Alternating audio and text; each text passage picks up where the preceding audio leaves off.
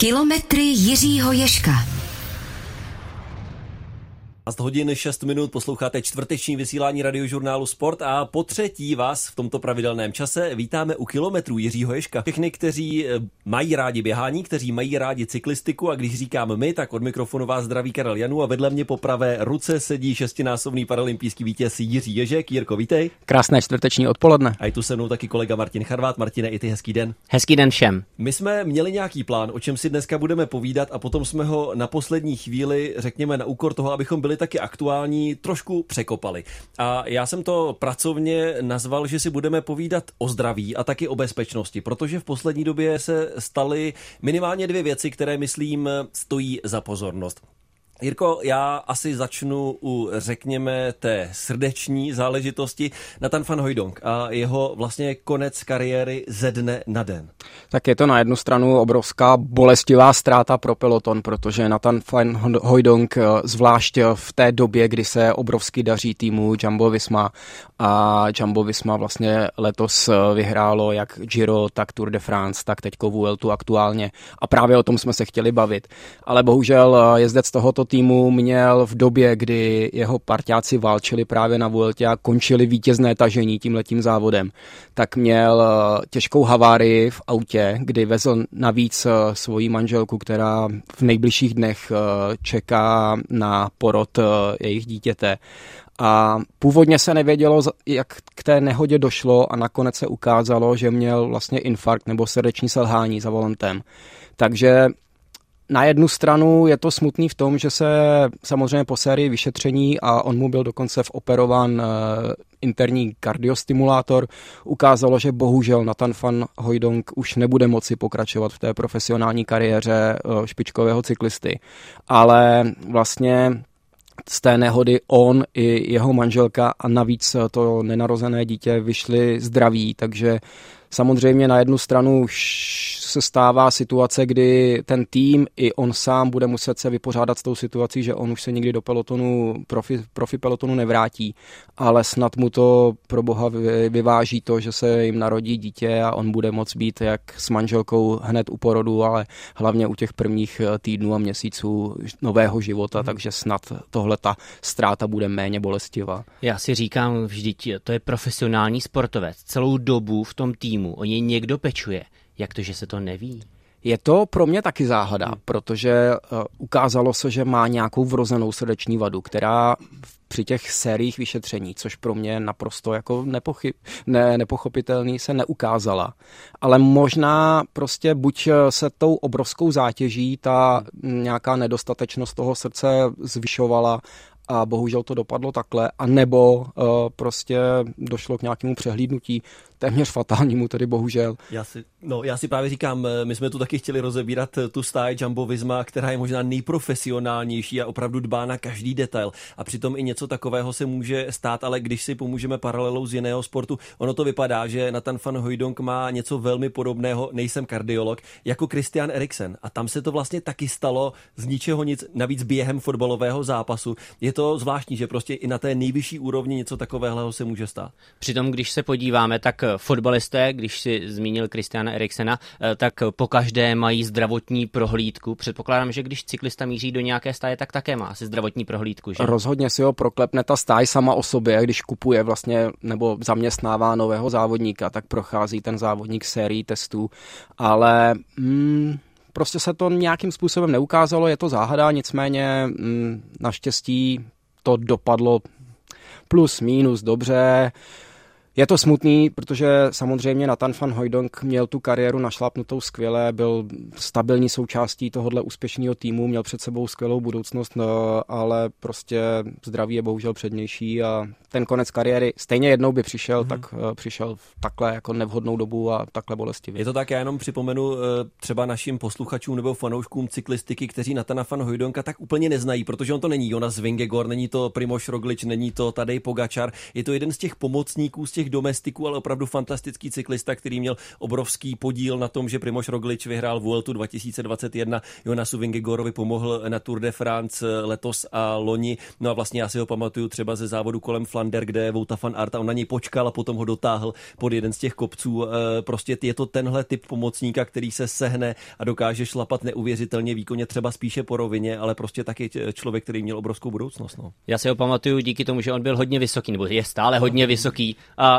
byl poměrně dost dobře poznat mezi těmi, jak si v minulém díle Jirko zmiňoval, mezi těmi drobnými cyklisty, tak poměrně dost vysoký Nathan van Hooydonk. Tak jo, Nathan van Hooydonk, asi ho necháme, budeme mu přát hlavně hodně štěstí a přijdeme k té druhé eh, zdravotní záležitosti, kterou jsem chtěl řešit a to je, probíhá aktuálně mistrovství Evropy v cyklistice. Včera se jela individuální časovka, um, tam vyhrál Joshua Tarling, teprve 19-letý, nadějný, fantastický příslip, řekněme, do budoucna. Taky třeba o něm někdy budeme v budoucnosti mluvit.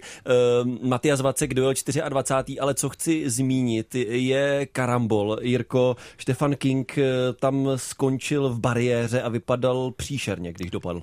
Tak je pravda, že tenhle švýcarský časovkář a obrovský specialista, jeden z favoritů téhleté časovky, tak eh, měl pro mě zase nepochopitelný pád. On jel eh, v takovém tom aerodynamickém eh, zalehnutí na tom kole, kdy dneska je velký trend, že ti závodníci ani nekoukají před sebe a častokrát se podívají, když ta silnice je rovná, tak prostě zalehnou, schovají hlavu mezi ty natažené ruce, které mají na těch časovkářských řídítkách a možná to byla chyba, já teď nevím, ale mám pocit, že u mistrovství Evropy, mistrovství světa a těchto těch uh, závodů se nesmějí používat vysílačky, hmm. protože třeba při Tour de France by mu do vysílačky řekli, uh, blížíš se k, k nějakému nebezpečnému místu. A on opravdu nekoukal před sebe, jel těsně podél těch plůtků, které ohraničují tu, tu silnici. A ty plůtky se v jednom místě začaly z toho levého jízdního pruhu stahovat vlastně ty závodníky do toho pravého a on si toho nevšiml a jel rovně a samozřejmě si škrtnul o ten, o ten první vybočený plutek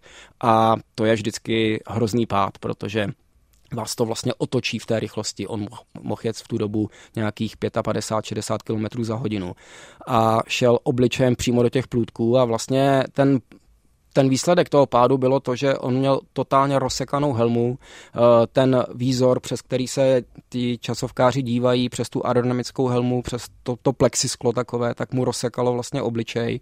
A kromě dalších eh, zlomenin a otevřených ran na, na rukou, tak eh, podle mě musel utrpět eh, těžký otřes mozku a pro všechny byl obrovský šok, že ho ten jeho podpůrný tým, který za ně měl v tom autě, posadil zpátky na kolo a eh, on si tu časovku dojel. Sice na 11. místě, ale to asi nikoho nezajímá, ale podle mě to byl obrovský risk, protože kdybyste se ho zeptali, jak se jmenuje a kde je, tak by v tu chvíli podle mě vůbec nevěděl. On, on byl podle mě v totálním eh, nějakém komatu a je to divný, že v, v době, kdy se všechno řeší, hlídají se i třeba rugbysté, jenom možnost eh, otřesu mozku, tak hned eh, jdou na CT, tak tady prostě v takhle závažně zraněného cyklistu pustili dál. To jsem si právě říkal, eh, že tam vlastně přijde ten takzvaný mechoš, mechanik, který okamžitě sundává náhradní kolo z auta, ale ten ho asi neprohlídne, že? Ten zkrátka nebude mít jinou kvalifikaci v tu chvíli, než že rychle sundám kolo, vím, jak ho odepínám z auta, roztlačím a jeď a v tu chvíli asi mu je jedno, jak vlastně ten cyklista vypadá, když on sám chce jet a on tím pádem nemá asi žádnou vůli a žádnou sílu a žádné ani právo ho asi zastavit. To určitě ne. Samozřejmě mm, ti profesionální cyklisté jsou blázni, můžeme to vidět každý rok eh, v závodech, v těch jednorázových nebo třeba při Tour de France, při těch etapových závodech, že oni prostě sednou na kolo, ať jsou jakkoliv zranění. Ale tady bylo vidět, že on je opravdu po otřesu mozku a že možná vůbec ani netuší, jako co se s ním děje a to je poslední poznámka k tomuto tématu ode mě, to je přesně ten důvod, proč jsem o tom chtěl mluvit, protože říkám si, neměl by v tu chvíli mít tedy možnost ho zastavit někdo jiný, když tenhle člověk v tomhle konkrétním případě viditelně utrpěl ten otřes mozku, to já poznám jako, jako absolutní neodborník, prostě ten neměl pokračovat dál v závodě. Někdo ho měl zastavit, proč se to nestalo? Schválně si, milí posluchači, najděte ty fotky, jak dojíždí do cíle a vypadalo to opravdu, jak kdyby mu někdo prostřelil hlavu brokovnicí. Bylo to strašný. Říká Jiří že budeme pokračovat po písničce. Kilometry Jiřího Ješka pokračují ve vysílání radiožurnálu Sport a teď se přesouváme k dalšímu tématu. Jirko, my jsme se v sobotu potkali, byli jsme za to, aspoň já jsem za to byl teda hodně rád, potkali jsme se na náměstí v Liberci, jeli jsme tam závod v rámci Road Classics, začnu úplně obligátní hloupou otázkou. Jak se ti to líbilo? No, já jsem si ten den obrovsky užil. Byl to vlastně první pilotní závod téhleté série, která by měla od příštího roku mít i víc závodů. Eh, vybrali organizátoři takovou monumentální trasu z Ještědu, teda vlastně z Liberce s nějakým 100-kilometrovým okruhem s cílem na Ještěd a bylo to nádherný. Eh, uzavřená trať, bezpečný závod a já si myslím, že si to všichni obrovsky užili. Já jsem tam kluci nebyl, tak mi prosím vysvětlete, eh, co je vlastně tím hlavním gro, proč jste z toho oba dva tak nadšení? Tak já musím říct za sebe, eh, tyhle ty akce pro veřejnost, vlastně pro milovníky silniční cyklistiky, já mám hrozně rád, protože eh, dává to šanci potkat profesionální závodníky, bývalé profesionální závodníky, osobnosti, eh, kteří milují cyklistiku a vlastně si tam může zazávodit každý, kdo se přihlásí. Tady byl limit na ten první závod 700 lidí a bylo vyprodáno, což na první vlastně ročník bylo super. A vlastně ti to dává šanci projet si ty silnice plně uzavřený, tak jako to vidíš eh, třeba při Tour de France. Hmm. Jirka už některé ty plusy největší i z mojí strany taky zmínil. Eh, je to tak, eh, prostě to, že člověk jede po zavřených silnicích, je, řekněme, mentálně i z hlediska toho, v jakém bezpečí víš, že si na tom silničním kole něco prostě nepopsatelného pro hobíka, pro amatéra, který se jinak nedostane do takového závodu. Navíc trasa byla opravdu vybraná nádherně, sice z Liberce na Ještět to, to zní lidi, kdo znají, že to je asi 10 kilometrů, ale bylo to trošku oklikou přes Jizerské hory, takže ta krajina je tam nádherná. No a druhá věc, kromě těch zavřených eh, silnic, to, že jsou eh, při cestě v těch vesnicích eh, lidi, zejména tedy malé děti, které fandí, tak eh, to i člověku, který tam projíždí opravdu ne příliš rychle, strašně, strašně zvedne náladu, strašně ho to posouvá dál a když se na to ještě, Martine, přihlásíš s lidmi, které znáš a vyloženě si to užiješ ve skupině třeba svých kamarádů, tak je to opravdu velmi vydařená sobota, takhle bych to popsal. To je pravda, Jirka to vlastně zná, ale jaké to je pro tebe, eh, když najednou můžeš beztrestně jet protisměrem a víš, že tam nic nevyjede.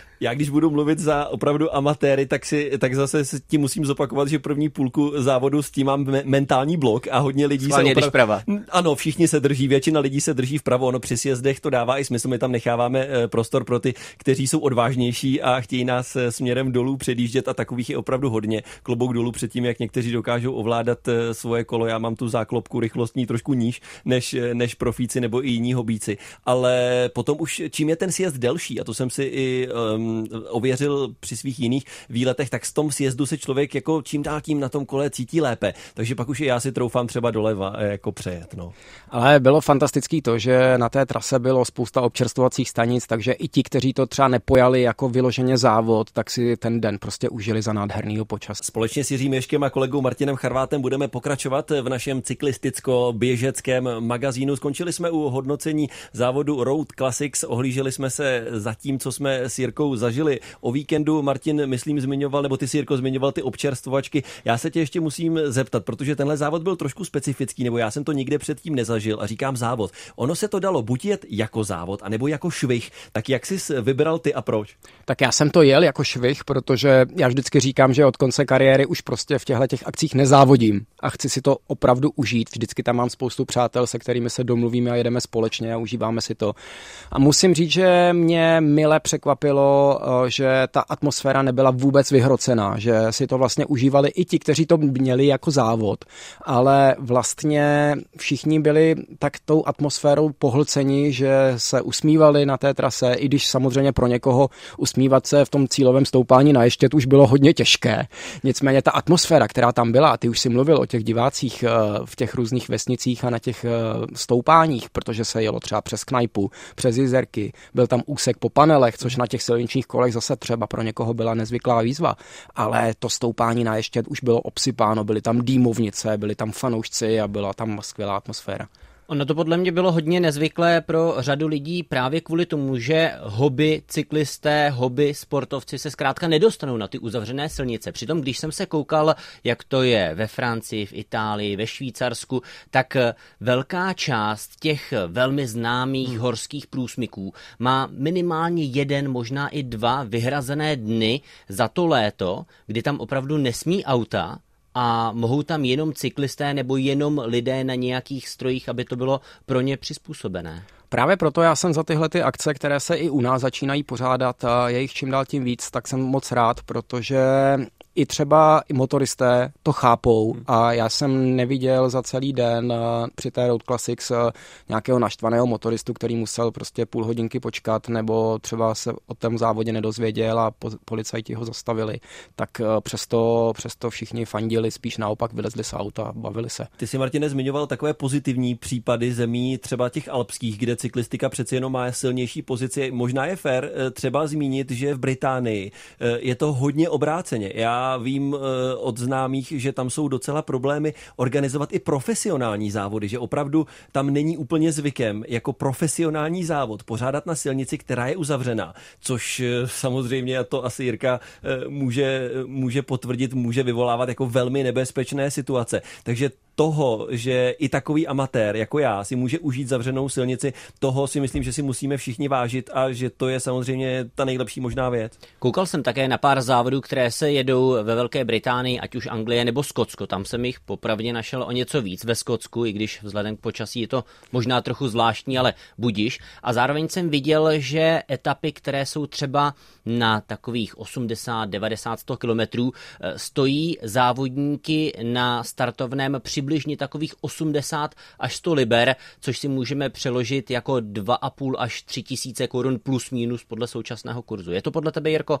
optimální, vhodné, je to takové odpovídající, kolik se tak za to uh, asi bude platit? Ono to odpovídá té náročnosti toho uspořádání toho závodu, protože když si uvědomíme, že třeba tenhle závod, o kterým se tady bavíme, který jsme s Karlem zažili, tak uh, jenom těch 100 kilometrů okolo Liberce, tak máte tisíce křižovatek, máte uh, všude dobrovolníky a těm dobrovolníkům musíte, možná říkáme dobrovolníci, ale musíte jim něco zaplatit a těm organizátorům se to samozřejmě mm, musí nějakým způsobem aspoň dostat na nulu ta ekonomická stránka, tak proto je to startovné takhle drahé. Ale ten zážitek, který si z toho člověk odnese, za to stojí. Já, já souhlasím, já bych strašně nechtěl, aby cyklistika nebo běhání se stalo sportem, který je třeba jenom pro někoho, kdo si to může dovolit. A úplně rozumím, ten argument absolutně chápu, že zaplatit za jeden závod 2000 korun je prostě hodně peněz. Je to tak.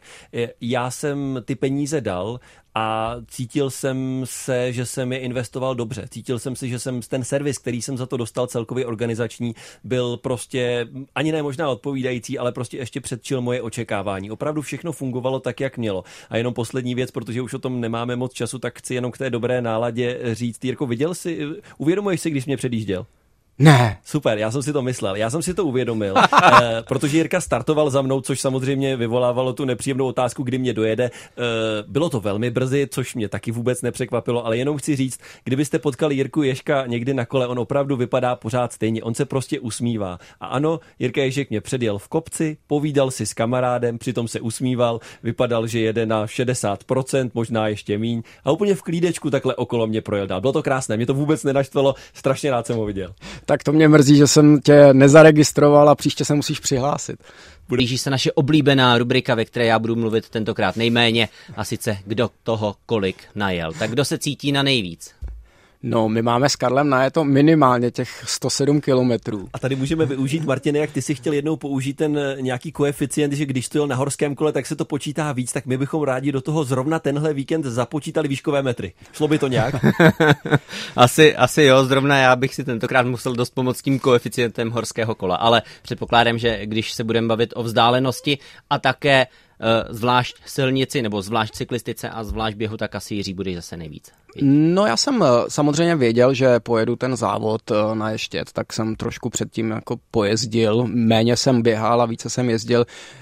Mimochodem, jak se ti, Karle, líbilo těch nějakých 2,5 tisíce metrů převýšení na těch 107 kilometrech? No, já jsem, já jsem potom se díval do svých statistik a nebylo to nejvíc, co jsem kdy nastoupal, a teď nevím, jestli druhé nebo třetí nejvyšší stupáň, co jsem kdy, co jsem kdy v životě zažil. A nějak jsem to to, přiznám se, mentálně podcenil. Já jsem, protože jsem letos poprvé vyrazil do zahraničí a jel jsem takové třeba dlouhé kopce v Dolomitech a tak jsem si to jako uh, ověřil, že zvládnu je třeba hodinu do kopce, tak jsem si říkal, no dizerky znám, na ještě jsem pravda nikdy předtím na kole nejel a říkal jsem si, to nemůže být zas tak strašné, i když jsem dopředu věděl, že to je 2400 metrů na 90 kilometrech, taková trošku uh, etapa podle Vuelty, jako krátká, ale hodně výživná a říkal jsem si, že to chci jet uh, s rozmyslem, že chci jako být silným jezdcem na ještědu, že tam chci předjíždět ty lidi. No a nakonec eh, jsem to rozjel s rozmyslem a na ještědu jsem byl rád, že jsem ho vyjel. No, bylo to, bylo to hodně od, bylo to hodně vlastně od startu do kopce a pak ten ještě to je prostě krásné, ale hodně náročné. Dobře, pánové, tak už čísla. čísla, no, tak já se přiznám, měl jsem asi nějakých 250 km za ten minulý týden na je to na kole a teďko poslední tři dny jsem běhal, protože jsem měl málo práce, teda moc práce, málo času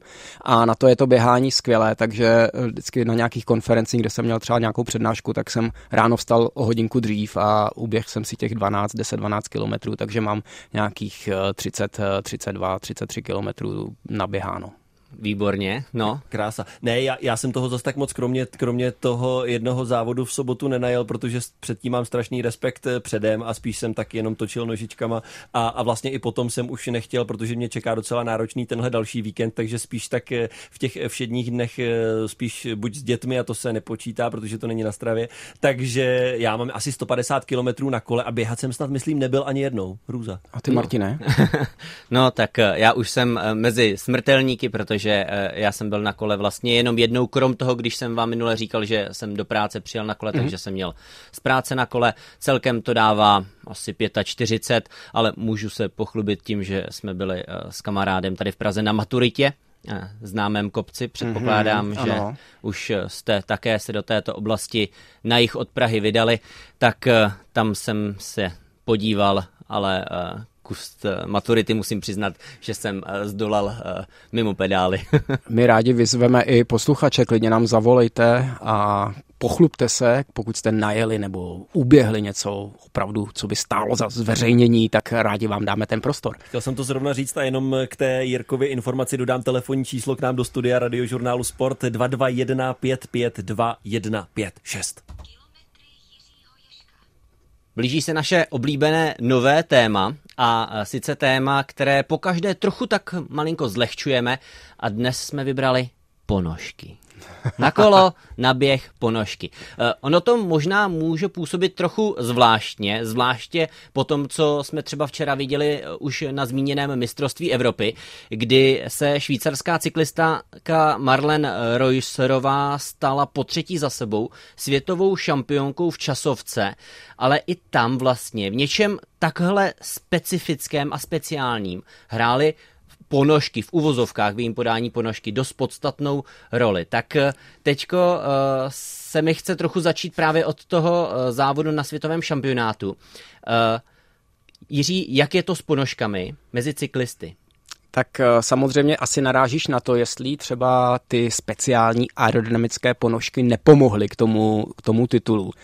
Uh, ona je měla trošičku, podle mě, podle těch fotografií, na absolutní hraně jako regulérnosti, protože Mezinárodní cyklistická unie má na všechno pravidla a pravidla platí i pro ponožky, které mohou být vysoké maximálně do poloviny vzdálenosti mezi hlavičkou fíbuly, což je kost uh, ze strany kolene, uh, z vnější strany kolene, taková ta Lítková kost. Ta lítková kost, ta, ta hlavička, která je vidět a samozřejmě kotníkem, tak mezi touhletou vzdáleností polovina by měla být eh, maximální výška ponožky. Ona to měla podle fotografií trošičku výš. Samozřejmě každý ten závodník a závodnice před startem projde kontrolou, ale jestli si tu ponožku trošku schrnula před tou kontrolou a pak ji těsně před startem povysunula, tak to už asi nikdo neovlivní. Nicméně je to proto, že dneska ty moderní technologie těch dresů jsou eh, vyzkoušené že jsou daleko jakoby aerodynamičtější, než je samotná holá kůže. Takže závodníci využívají dlouhé kombinézy eh, na rukávech a ty ponožky samozřejmě využívají tímhletím způsobem také. No, já jsem tady mezi tím tu fotku našel, což eh, samozřejmě posluchače o to nej, musíme ochudit, to jim nejsme schopni zprostředkovat. Ale na první pohled, když se na to dívám, mně to přijde tak do tři čtvrtě těch lítek, spíš než do poloviny. A je to strašně zajímavé, protože, jak si říkal Martine, Marlen Reusrová je vlastně fenoménkou téhle disciplíny. Je to závodnice, která vyhrála po třetí v řadě, včera vyhrála o tři čtvrtě minuty. Eh, tady i na téhle úrovni možná jí to přidalo sekundu dvě. Mě strašně na tom zaráží, že je to jako u té největší favoritky možné. Přesně jak Jirka říkal, eh, ona musí projít kontrolou a zrovna tohle pravidlo je takové trošku zesměšňované. Ono se vždycky vytáhne na UCI, na tu Mezinárodní cyklistickou unii, když eh, mají třeba uživatelé sociálních sítí pocit, že by možná mohla začít řešit něco podstatného, tak se říká hlavně, že řešíte, že ponožky smějí být jenom do půlky lítek. No a já tady koukám na vítězku mistrovství Evropy a ty ponožky nemá do půlky lítek. Je pravda, že jsme se před chvílí bavili o té bezpečnosti a že by měl třeba někdo kontrolovat, jestli ten závodník eh, zraněný může pokračovat v závodě. A je to asi důležitější téma než výška ponožek. A musím říct, že eh, Marlen Reusserové to ty ponožky asi ten titul nezajistili. Nicméně opravdu je to, určitě to způsobí nějakou diskuzi, ale zase se ukazuje, jak ta profesionální cyklistika je dneska na absolutní hraně možností a všichni hledají sebe menší uh, kousek toho, co by jim mohlo pomoci. A my máme uh, možnost, asi to uděláme v jednom z dalších pořadů, třeba promluvit s Františkem Raboněm, který je zástupce jedné firmy, která vlastně připravuje dresy pro Matěje van der Poola, pro ty nejlepší cyklisty na světě. A mě by zajímalo právě, jak moc mohou pomoci tyhle ty speciální materiály k tomu, aby třeba ti závodníci na těch 30 kilometrech získali jednu vteřinu, která může rozhodnout o titulu eh, mistra světa. Tobě to nikdo neříkal, hele, vem si ponožky, ohol si nohy, to samozřejmě bude jedno to z podstatných témat. Ví, jestli se to vejde do jedné hodiny. Ale uh, ponožky, schválení, taková hloupost v úzovkách, kolik to může udělat, nikdo ti to neříkal uh, ve stylu, vem si to, ubereš si na nevím kolika, kolik. Samozřejmě, že jo, a tím, jak je to vlastně hlídané, tak já jsem se vždycky snažil vejít do toho, do toho limitu, ale musím říct, že ono jde i o tu etiketu. Jo. Já když jsem začínal s cyklistikou někdy v polovině 90. let, tak eh, tenkrát byly jenom bílé ponožky, mm-hmm. které musely mít nějakou výšku těsně nad kotníky, všichni si to hlídali a byla to taková etiketa, že prostě cyklista má bílé ponožky do výšky těsně nad kotník. Pak začaly být moderní uh, ty vyšší ponožky, které šly do půlky lítek, začaly se na nich objevovat různé vzory, pestrobarevné. Dneska už samozřejmě ty ponožky, jak se říká v módě, mečují s tím, co má člověk na sobě na vršku, to znamená s dresem, prodávají se sety, prodává se i ponožky, které jsou vtipně eh, označené nějakými slogany motivačními a tak dále. A každý mu vyhovuje něco jiného, někdo má radši pořád ty nízké, někdo vozí dneska ty, které jsou třeba i kompresní, mm-hmm. což je další jakoby výhoda těch ponožek, eh, které stahují vlastně tu nohu. A to samé platí nejenom v cyklistice, ale v běhání. Jo, já vidím na těch závodech, na těch půlmaratonech, na těch desítkách, vidím, že od eh, toho, že ty ponožky vlastně jsou neviditelné, člověk je má opravdu jenom na tom chodidlu a ani nekoukají přes tu botu, přes tu maratonku, ty tak, tak, tak někdo má až vyloženě eh, ty, ty kompresní ponožky těsně pod kolena. A každému vyhovuje něco jiného, každý v tom má jiný benefit. Já musím říct, že ty kompresní ponožky mají skvělou vlastnost eh, třeba i pro regeneraci, že spousta cyklistů je vozí uh, sebou na závody pro cestu v autě, kdy ty unavené nohy mají tendenci tendenci natékat a čím rychleji člověk eh, ty odpadní látky z toho, hmm. Eh, z těch unavených svalů dostane právě těmi kompresními ponožkami, tím rychleji ta regenerace začíná. Jirko, řekl si toho hodně, hmm. zkusíme to všechno podrobněji ještě rozebrat. Eh, když ještě chvíli linku zůstanu u těch, řekněme, aerodynamických ponožek tady je ten důvod eh, poměrně jasný. Ono je to vědecky dokázané eh, v aerodynamických tunelech, ale i v reálném světě venku, že třeba i pro amatérského závodníka tyhle vysoké speciální ponožky když dáme na stranu holení nohou anebo neholení nohou, tak jsou vlastně jednou z nejlevnějších možností pro amatéra, jak se zrychlit. Protože ty nohy jsou prostě takzvaně na větru. A celou dobu vlastně, když si představíte, že byste měli chlupatou nohu, jako my tady někteří ve studiu máme, tak když si přesto přetáhnete speciální materiál, tak prostě je to neuvěřitelné, ale věda dokázala a změřila, že když jedete i tou naší, ne rychlostí Matějeho van der Poola a nebo dalších časovkářů, ještě lepších časovkářů, tak prostě dokážete uspořit sekundy, dokážete uspořit vaty a tím pádem prostě jedete za menší úsilí. A ty jako hobík si opravdu myslíš nebo cítíš to, že, že něco spoříš? Já si právě říkám, že radši pojedu v něčem pohodlnějším, že si klidně vezmu i ty kotníkové, že vlastně aspoň mi to opálí trošku níž tu nohu. Já necítím, já jenom spořím. Je to možná to funguje jako placebo, možná když vím, že to tak je, tak ty vysoké ponožky, ale určitě je to zase druhá věc, kterou Jirka řekl. Eh, cyklistika se v určitém směru určitě stala i lifestyleovým nějakým eh, součástí života lidí, kteří na kole jezdí. A určitě to k tomu patří. Prostě lidé chtějí na tom kole taky hezky vypadat a to je určitě i u těch ponožek, které jsou možná nejmenší součástí toho, co má cyklista silniční na sobě, tak ale chce, aby to hezky ladilo. A dokonce i pánové, nejenom dámy. Přesně tak musím říct, že to je součást té cyklistické radosti. Koupit si něco, co mi bude třeba sedět eh, k trezu, sedět eh, i k třeba barevně ke kolu, eh, sedět k tretrám, které jsem si koupil. A ono to je i součást vlastně mm, té etikety, prostě, že chceme na tom kole vypadat hezky a já si myslím, že dneska málo kdy už vidím někoho, kdo by měl třeba tenisové froté ponožky s těmi dvoumi červeným a modrým pruhem těsně nad tím lemem. To dneska už nikdo nevozí a já si myslím, že to patří k tomu udělat si na tom kole nějakou radost, tak si koupit speciální cyklistické ponožky. Nemusí to být ty hmm. aerodynamické, mohou to být prostě jenom klasické funkční ponožky, které i třeba obsahují uh, stříbro, které třeba zabraňuje, um, já nevím, zápachu nohou a tak dále. Stříbro? No, no, no. Fakt. Opravdu? Takové tenoučké, tenoučké to se, vlákna to se, to se dává i třeba do ponožek na chození po horách. Aha. No. Zajímavé. No, uh, dobře, tak to jsme u cyklistiky, ale popravdě já, když uvidím někoho, uh, kdo běží, má ty dlouhé uh, ponožky, tak já si říkám, že jako u text fotbalu, že, že proč běhá se stulpnami po parku. Myslíš si stahovací podkolenky ano. přímo? Ty kompresní ponožky vlastně se užívají proto, že oni drží ty svaly pohromadě, pomáhá ta komprese vlastně cirkulaci krve a vlastně to zabraňuje takovému tomu pocitu těch unavených nohou. Jo. To je ten důvod. Já třeba při běhání je používám v zimě, mhm. kdy samozřejmě třeba ta prokrvenost je horší a trošku si tím chráním i kotník, protože kotník může uh, nějakým způsobem člověk si zvrknout nebo nějakým způsobem si ho poškodit. A já už mám ten kotník jenom jeden, tak musím na něj hodně opatrně, takže využívám ty kompresní ponožky i k tomu, že mi drží vlastně tu nohu pohromadě. A ale zase třeba při závodech já preferu klasický ponožky těsně nad kotník a spíš tu pohodlnost než, než tu kompresi. Říká Jiří Ježek a pokračovat v kilometrech Jiřího Ježka budeme po další písničce. Kilometry Jiřího Ježka.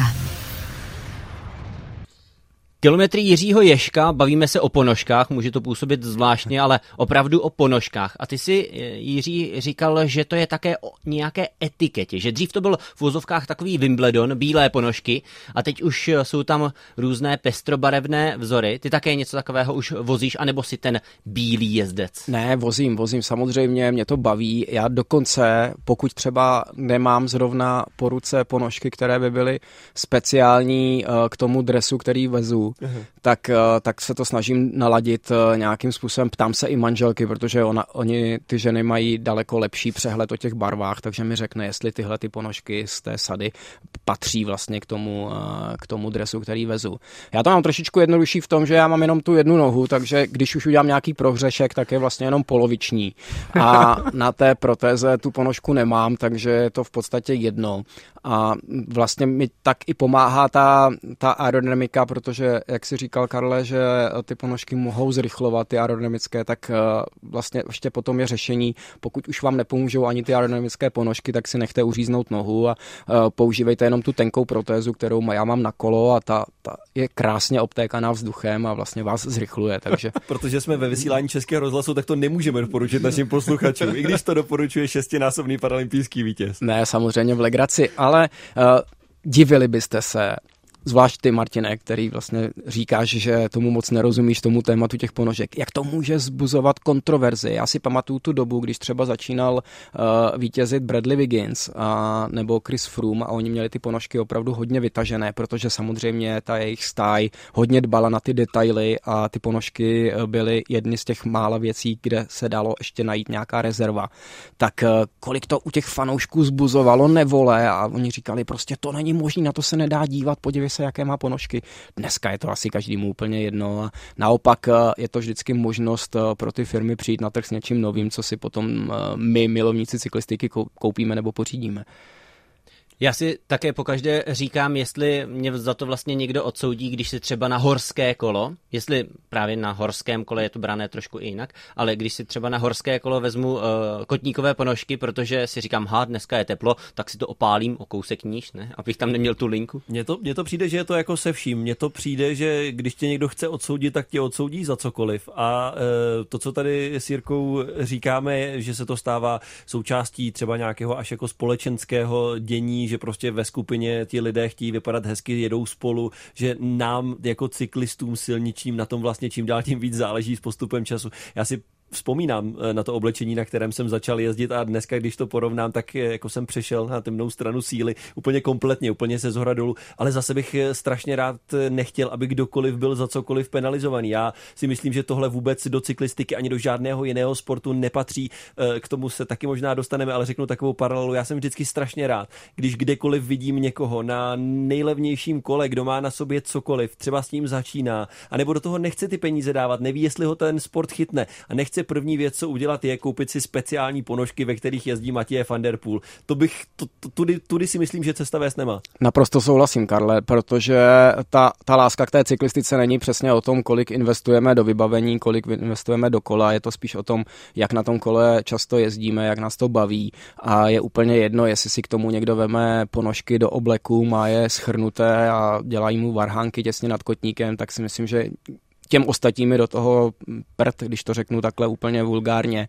Na druhou stranu musím říct, že je to i praktická věc, že dneska ty, ty ponožky jak na běhání, tak eh, na tu cyklistiku eh, jsou ty, ty, které jsou speciálně určené, tak opravdu zvyšují ten komfort uh, toho sportování a třeba hm, já si pamatuju, že byla doba, kdy se hodně řešili třeba při běhání puchýře mm-hmm. a dneska už ty ponožky jsou tak speciálně tvarované a jsou uh, tam různé vlastně druhy tě, té, té, toho tlumení a v těch nejexponovanějších místech uh, jsou opravdu příjemné na, na dotek, že i při té maratonské nebo půlmaratonské zátěži uh, jsou šetrné k nohám.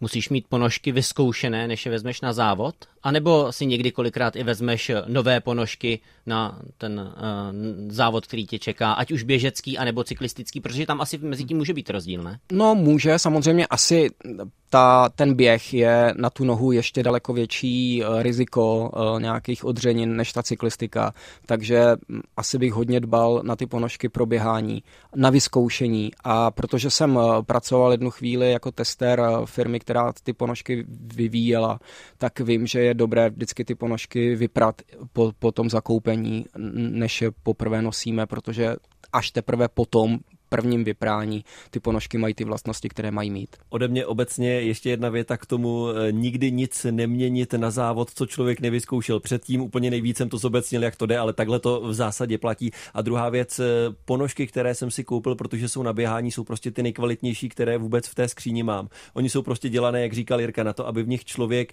bez nějakých puchýřů uběhl třeba půlmaraton nebo maraton a tím pádem třeba i na běžnou chůzi jsou prostě ty nejpohodlnější, které jsem kdy měl. Ale asi jsou to i ty nejdražší, které tam ve skříni máš. Je to tak.